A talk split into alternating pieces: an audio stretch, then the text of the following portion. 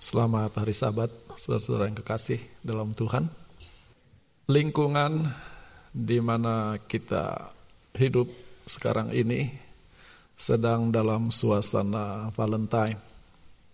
Itulah sebabnya pada hari ini saya akan bicara tentang cinta.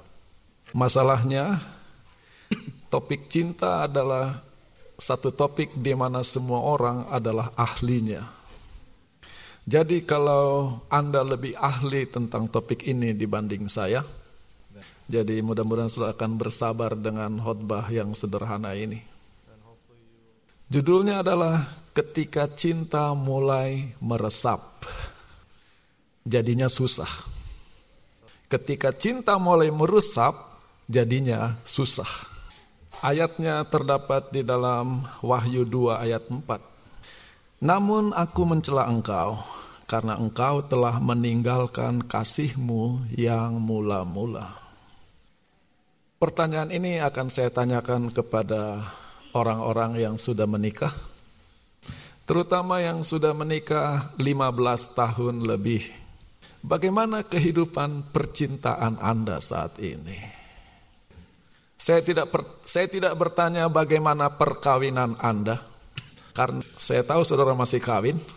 Pertanyaannya adalah bagaimana kehidupan percintaan Anda? Jangan langsung jawab atau memang saudara tidak bisa jawab. Untuk menolong Anda supaya lebih mudah menjawab pertanyaan ini, saya akan membagikan pengalaman atau salah satu pengalaman pertama saya dengan cinta. Jangan terlalu excited, mungkin tidak menarik. Waktu saya remaja, ada seorang komposer atau pencipta lagu namanya Titik Puspa. Dan dia menciptakan lagu judulnya Jatuh Cinta. Lagu ini dinyanyikan oleh Edi Silitonga. Waktu itu televisi baru mulai muncul di Indonesia. Dan lagu ini adalah salah satu lagu yang berulang-ulang muncul di televisi. Dan Lagu ini merupakan salah satu perkenalan saya kepada cinta. Jatuh cinta berjuta rasanya. Jatuh cinta berjuta indahnya. Dia jauh, aku cemas, tapi hati rindu. Uh, kalau saudara mau nyanyi nanti malam saja, tapi sekarang dengar saja. Dia dekat, aku senang, tapi salah tingkah. Dia aktif, aku pura-pura jual mahal. Dia diam, aku cari perhatian. Oh repotnya. Inilah yang saya dapati bahwa jatuh cinta itu repot. Dan saya bukan tipe orang yang suka repot, maka cinta bukan untuk saya. Tetapi bagian berikutnya dari lagu itu lebih jauh mengatakan jatuh cinta berjuta rasanya, jatuh cinta berjuta indahnya. Oh, asiknya. Maka sekarang saya tanya, bagaimana kehidupan percintaan Anda sekarang? Repot? Asik, asik-asik repot, atau repot-repot asik. Yang bahaya adalah ketika sudah tidak merasa apa-apa lagi. Dan ayatnya ada di Wahyu 3 ayat 15. Aku tahu segala kelakuanmu. Deeds itu kelakuan bukan pekerjaan. Engkau tidak dingin dan tidak panas. Kalau dingin kita cerai, kalau panas mari nikmati. Ini tidak dingin, tidak panas. Bagaimana? Alangkah baiknya jika engkau dingin atau panas. Kalau memang jelas dingin, ada satu hal yang harus kita lakukan untuk bikin panas. Tapi ini tidak ada rasa apa-apa, tidak ada chemistry. Di mana cinta yang meluap-luap itu? Mengapa dengan berjalannya waktu cinta ikut redam? Jawabannya simple. Karena cinta mengalami tiga level. Di dalam bahasa Indonesia kita ketahui peribahasa atau perkataan bahwa cinta itu dari mata turun ke hati. Maka level pertama adalah level mata. Bahwa mata kita melihat dan yang kita lihat adalah penampilan seseorang. Dan penampilan seseorang itu, apa pun penampilannya, orang itu menyampaikan sinyal atau message kepada orang lain. Orang itu sedang berusaha membangun image yang dia mau orang lihat siapa dia. Maka ketika kita lihat seseorang, kita lihat potongan rambutnya, menarik atau mengerikan, atau membingungkan. Hari ini keriting, besok kelurus. Gaya ber, berpakaiannya. Kita tidak kenal orang itu. Kita hanya lihat, itu sudah kita sudah punya kesan siapa orang itu. Kelihatannya orang ini menarik. Atau karena pernah, oh saya harus jauh-jauh dari orang model begini. Kalau ternyata orang itu menarik, kita berusaha untuk berada di lingkungan di mana orang itu ada.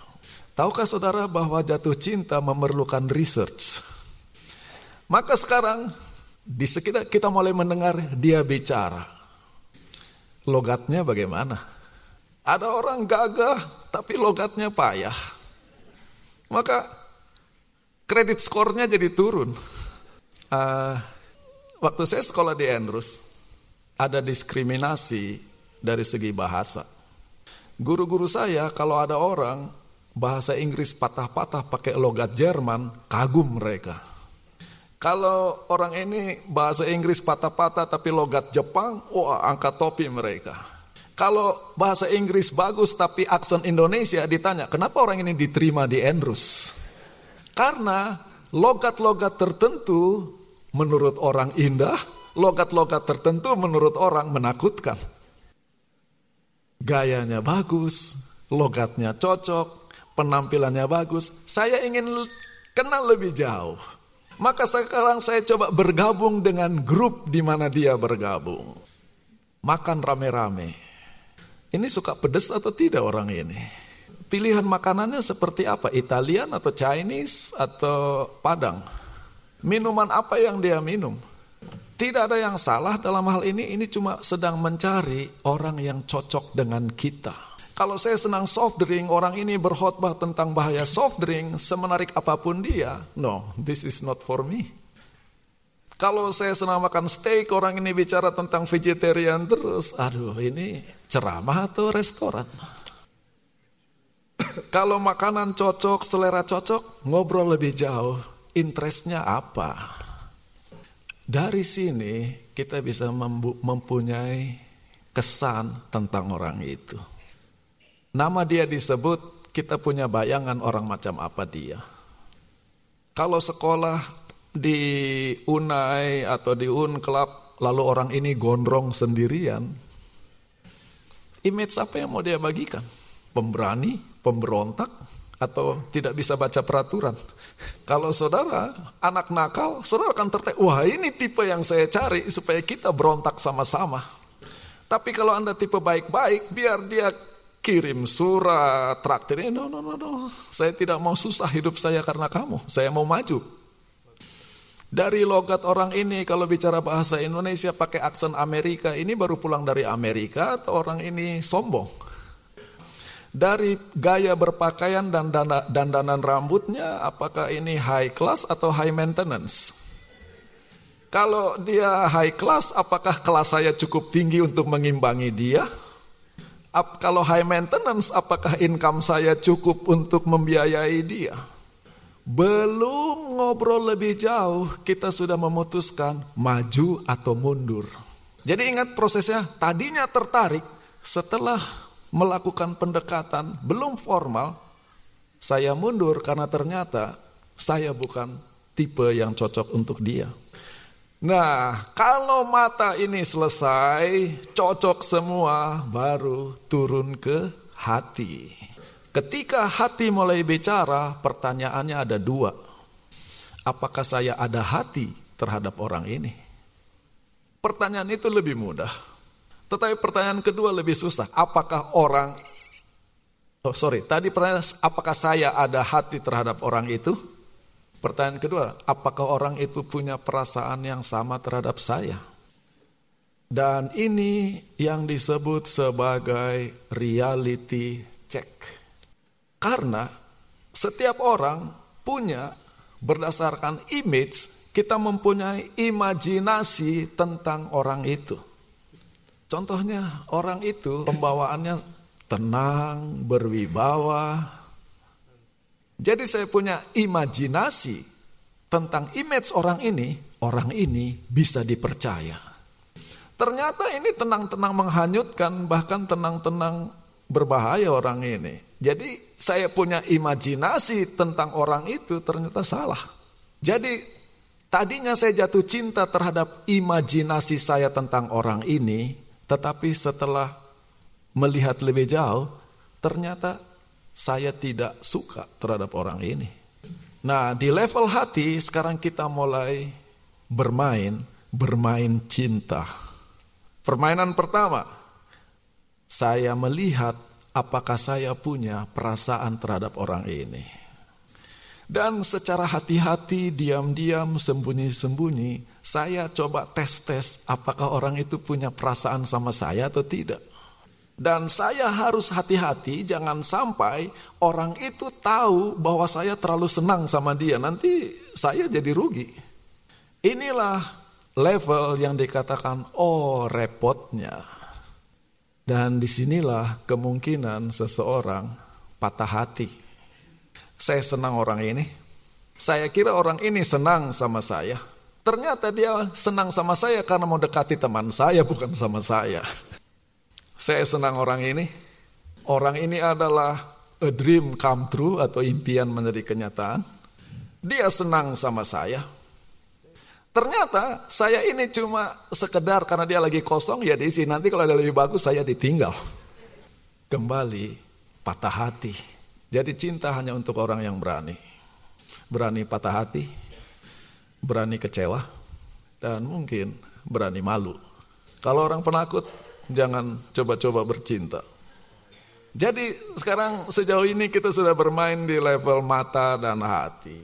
Dan kalau segala sesuatu berjalan sukses, kita cocok, perasaan saya sama dengan perasaan dia, kita mulai berpikir tentang bagaimana supaya hubungan ini bertahan lama. Inilah yang disebut resmi. Dan ini adalah pengalaman salah satu pengalaman yang paling indah di dalam hidup. Ketika saya dihargai, ketika saya diterima oleh orang yang saya cintai, ini luar biasa. Seluruh dunia bisa menghina saya. Saya bilang, no, I have someone who adore me. Orang bilang saya jelek, tapi ada orang yang simpan-simpan foto saya. Ini sangat powerful dan ini memberi kekuatan yang luar biasa. Dan ini saatnya ketika kita mulai membangun hidup membayangkan dunia untuk hanya berdua saja. Semua orang di dunia ini hanya penumpang. Kitalah satu-satunya yang eksis di dunia ini. Ada rasa saling memiliki. Kidung Agung 6 ayat 3. Aku kepunyaan kekasihku dan kepu dan kekasihku adalah kepunyaanku. Kekasih saya tidak lirik-lirik orang, kekasih saya tidak lihat-lihat orang. Wow, Bahkan ada yang sudah punya status, ada yang punya mobil dekat-dekat, ditolak semua. Inilah, sejauh ini cuma inilah cinta yang kita tahu. Cuma sampai level 2. Sekarang kita datang kepada level ketiga. Masalah dengan cinta adalah dari mata turun ke hati, dari hati naik ke otak. Dan ketika otak mulai bekerja, baru kita menyesal kenapa saya sama orang ini. Tadinya semua indah, karena yang bekerja adalah mata dan hati. Orang tua menantang, lari dari rumah. Pendeta menasehati, pindah gereja lain. Tetapi setelah beberapa lama, setelah mata tidak mata mulai terbuka, hati mulai meredup, otak yang jalan, benar juga mereka ya. Di sisi otak, pertanyaannya sekarang adalah nilai-nilai yang dianut oleh orang ini apa? Apa yang baik, apa yang buruk? Apa yang benar, apa yang salah? Kalau orang ini ternyata pilihan-pilihannya bertentangan dengan nurani kita dan keyakinan kita, maka cinta yang meluap-luap itu mulai redup. Interestnya dalam hidup apa? Pendidikan penting atau tidak? Gereja penting atau tidak? Kalau saudara nggak suka sekolah, ketemu orang yang nggak suka sekolah, wah ini Taman Eden. Kalau saudara tidak suka ke gereja dan ke gereja hanya karena dipaksa orang tua, ketemu teman di gereja yang juga nggak suka ke gereja, wah ini teman ini. Tetapi kalau saudara suka gereja, yang ini tidak suka gereja, ketika konflik sudah mulai. Di sini ketika mulai masuk perdebatan dan argumen, istilahnya mulai cekcok, mulai berantem. Dan kalau tidak hati-hati, kayaknya kita pacaran lebih banyak berdebatnya daripada mesranya. Kalau statusnya masih pacaran, it's okay. Walaupun kemungkinannya malu kalau sampai putus. Tapi masalahnya gimana kalau sudah kawin? Karena tadi berdebar-debar langsung kawin. Baru otak mulai jalan, baru menyesal kawin dengan orang yang salah. Tiba-tiba semua yang diabaikan di level 1 dan 2, di level 3 keluar semua. Hal-hal tertentu yang tadinya bukan masalah tiba-tiba jadi masalah besar. Contoh sederhana, cari cara menggunakan pasta gigi. Kalau Anda tipe orang yang dipencet rapi-rapi dari bawah, punya pasangan yang pencet sana, pencet sana, sini sampai itu berantakan model dari pasta gigi itu. Setiap kali ke kamar mandi saudara jadi marah. Dan pasangan, kenapa orang ini tiba-tiba jadi pemarah? Saya tidak salah apa-apa. Dia tidak tahu bahwa pencet-pencet itu bikin marah. Jadi hal-hal yang kecil sekarang itu jadi lebih besar dan jadi lebih perhatian utama. Tadinya kalau ketemu dia hati berdebar-debar karena cinta. Sekarang berdebar-debar karena marah. Apa rencananya tentang hidup dan masa depan? Bagi pajak pasangan inilah pengalaman ketika kasih menjadi dingin karena otak mulai berjalan. Dulunya bangga sekali, wah ini paling cantik di kampung, paling menarik dandanannya. Ternyata setelah kawin malas kerja dia karena cantik dan dandan kan jadi oh, yang lain banyak yang cantik dan rajin cuma kebetulan aja ini orang ini salah. Maka tiba-tiba wanita lain yang tidak cantik, tidak menarik, tapi kuat kerja double, jauh lebih menarik daripada istri yang cantik ini. Yang jadi masalah dengan level ketiga adalah bukti-bukti yang data-data yang kita lihat tidak sejelas level 1 dan 2. Dan inilah saat ketika saya kira kita cocok dalam segala sesuatu, ternyata ada hal-hal yang kita tidak cocok. Di sinilah situasinya. Anda sudah di dalam hubungan cinta, bahkan perkawinan, tetapi ternyata sekarang merasa tidak cocok satu sama lain. Saya mau permisi dulu, satu poin mau saya sampaikan. Dari tadi saya tidak menyinggung soal seks. Dari tadi sudah dengar, tanpa seks pun sudah complicated. Bagaimana kalau sudah lihat, wah orang ini menarik, langsung having sex, ternyata nggak cocok, menyesal. Atau wah jatuh cinta, tanpa pikir panjang langsung seks, hamil. Belum otak belum jalan, anak sudah jalan. Jadi jauh lebih complicated. Dan sekarang ketika otak kita mulai bekerja, bagaimanapun latar belakang dan warna perkawinan Anda, kita semua ada di dalam bahtera yang sama. Karena tidak ada perkawinan yang sempurna dan tidak ada pasangan yang cocok 100%. Satu hal yang perlu kita ingat. Selama ini kita kira cinta itu masalah perasaan dan hati. Itulah sebabnya banyak orang tidak siap ketika cinta mulai bergerak ke otak. Maka sekarang jatuh cinta itu harus pakai otak juga, jangan cuma pakai hati dan mata. Sekarang bagaimana jalan keluar bagi mereka yang sudah menikah dan merasa menikah dengan orang yang salah? Saudara, ini adalah masalah pilihan. Apakah kita mau membesar-besarkan perbedaan atau membesar-besarkan persamaan? Ini ajaibnya otak kita. Otak kita yang menemukan problem-problem ini, otak yang sama kalau diarahkan akan mencari solusi untuk problem itu. Yang bahaya adalah ketika orang cuma pakai setengah otak, pakai setengah hati. Otak kita menemukan problem, lalu yang bicara hati, ya saya nggak cocok, saya nggak suka. Hati yang berjalan, nggak jalan. Kalau otak menemukan problem, didik otak untuk cari solusi.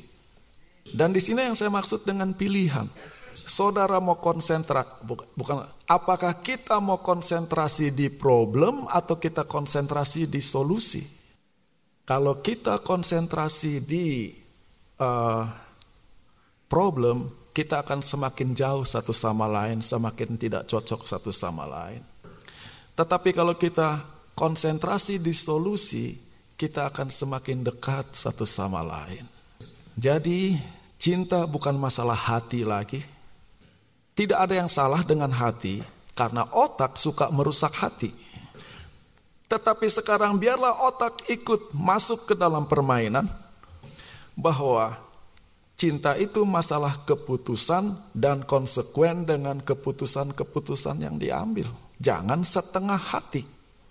Ayatnya ada di kejadian 2 ayat 25. Mereka, manusia dan istrinya Keduanya sama-sama telanjang, tetapi mereka tidak merasa malu. Seringkali kita baca ayat ini bicara telanjang secara fisik. Tetapi ini ketelanjangan yang jauh lebih dari sekedar ketelanjangan secara fisik. Sekarang saya pakai jas.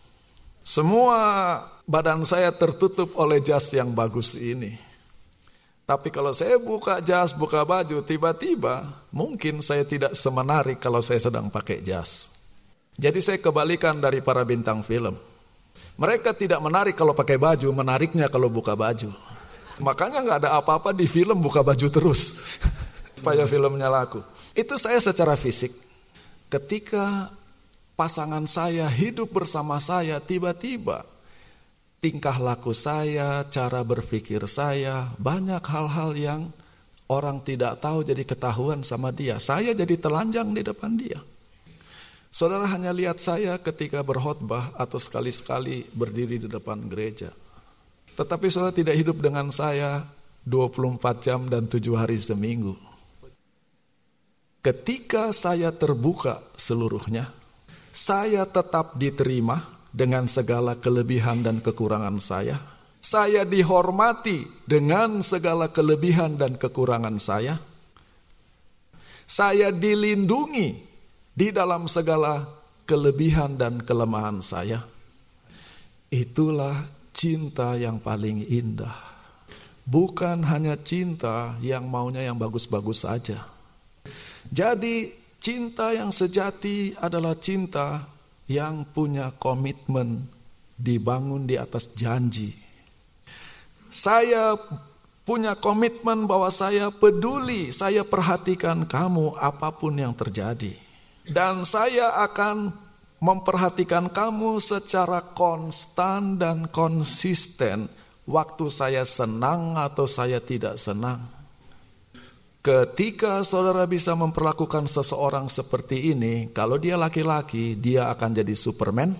Kalau dia perempuan, dia akan jadi Superwoman. Cinta itu punya kekuatan yang luar biasa kalau orang merasa diterima, dihargai, dan dilindungi oleh kekasihnya. Yang hati-hati, sikap seperti ini harus dilakukan oleh kedua belah pihak, mutual. Kalau hanya satu pihak yang berjuang, menerima, menghormati, yang satu tidak peduli, itu namanya abuse. Jadi di dalam mencintai kita harus mengerti dan menghargai perasaan pasangan kita. Kita harus tunjukkan bahwa kita punya usaha untuk membuat hubungan kita berdua lebih baik. Di dalam bahasa Inggrisnya, it is not enough to be in love, you need to be in tune. Tidak cukup Anda saling mencintai, Anda harus seirama. Yang satu sudah di level otak, yang satu masih di level mata. Nggak cocok itu. Dua-dua harus sama-sama di level yang seirama supaya hubungan ini bisa berjalan. Dan indahnya lagi, ketika kita memilih untuk mencari solusi dari problem, dengan berjalannya waktu kita berdua menjadi orang-orang yang lebih kuat dalam menjalani hidup. Sebagai pribadi saya lebih kuat, sebagai pribadi dia lebih kuat, kita jadi orang-orang yang lebih baik. Dan kalau ini terjadi maka tantangan hidup, kesusahan hidup, penderitaan justru membuat kita lebih mencintai satu sama lain daripada memisahkan kita. Kenapa? Karena saya percaya saya diterima dan saya tidak akan pernah ditinggalkan. Dan ini ayat inti khotbah hari ini. Di dalam kasih tidak ada ketakutan. Saya tidak takut ditinggal walaupun saya tambah tua karena tidak ada orang yang tambah muda. Saya tidak takut ditinggal karena ternyata saya tidak sesukses dari apa yang dia bayangkan waktu image lihat saya pertama kali. Atau sebaliknya, saya tidak takut ditinggal karena ternyata dia jauh lebih sukses daripada yang saya kira. Orang yang ketakutan, cintanya tidak akan pernah sempurna katanya. Maka pertanyaan terbesar dalam bercinta adalah apakah saya memberi rasa aman dan nyaman kepada kekasih saya. Tetapi dalam kekuatan kita sendiri kita tidak bisa melakukan ini. Itulah sebabnya 1 Yohanes 4 ayat 19 mengatakan kita mengasihi karena Tuhan yang pertama-tama mengasihi kita. Maka sekarang suasana Valentine. Orang bicara tentang cinta. Saya suka dengan kutipan ini. Setiap cerita cinta indah. Tetapi cerita cinta kami adalah favorit saya. Ini penting ini. Apalagi ada Facebook. Kalau sudah tidak cerdas, Facebook bisa menghancurkan rumah tangga. Saudara lihat foto pasangan-pasangan di Facebook kelihatan mesra sekali mereka. Lalu saudara lihat suami saudara, aduh. Kita harus cerdas. Foto-foto itu belum tentu mencerminkan kebahagiaan yang sebenarnya. Berhenti lihat-lihat perkawinan orang lain dan berpikir betapa bahagianya mereka, betapa menderitanya saya. Karena setiap pasangan di atas dunia ini punya problem. Ini adalah masalah pilihan dan komitmen. Maka sekarang anjuran saya sangat simpel. Usahakan supaya cerita cinta Anda adalah the best love story that you ever know. Kalaupun tidak bisa jadi yang the best, jadikanlah itu cerita yang paling favorit. Karena banyak orang pintar sekali dan fasih sekali menceritakan betapa bahagianya perkawinan orang lain. Begitu ditanya, kalau perkawinan kamu, ya udah nggak ada yang mau diceritakan. My love story, our love story is my favorite. Tuhan memberkati kita semua.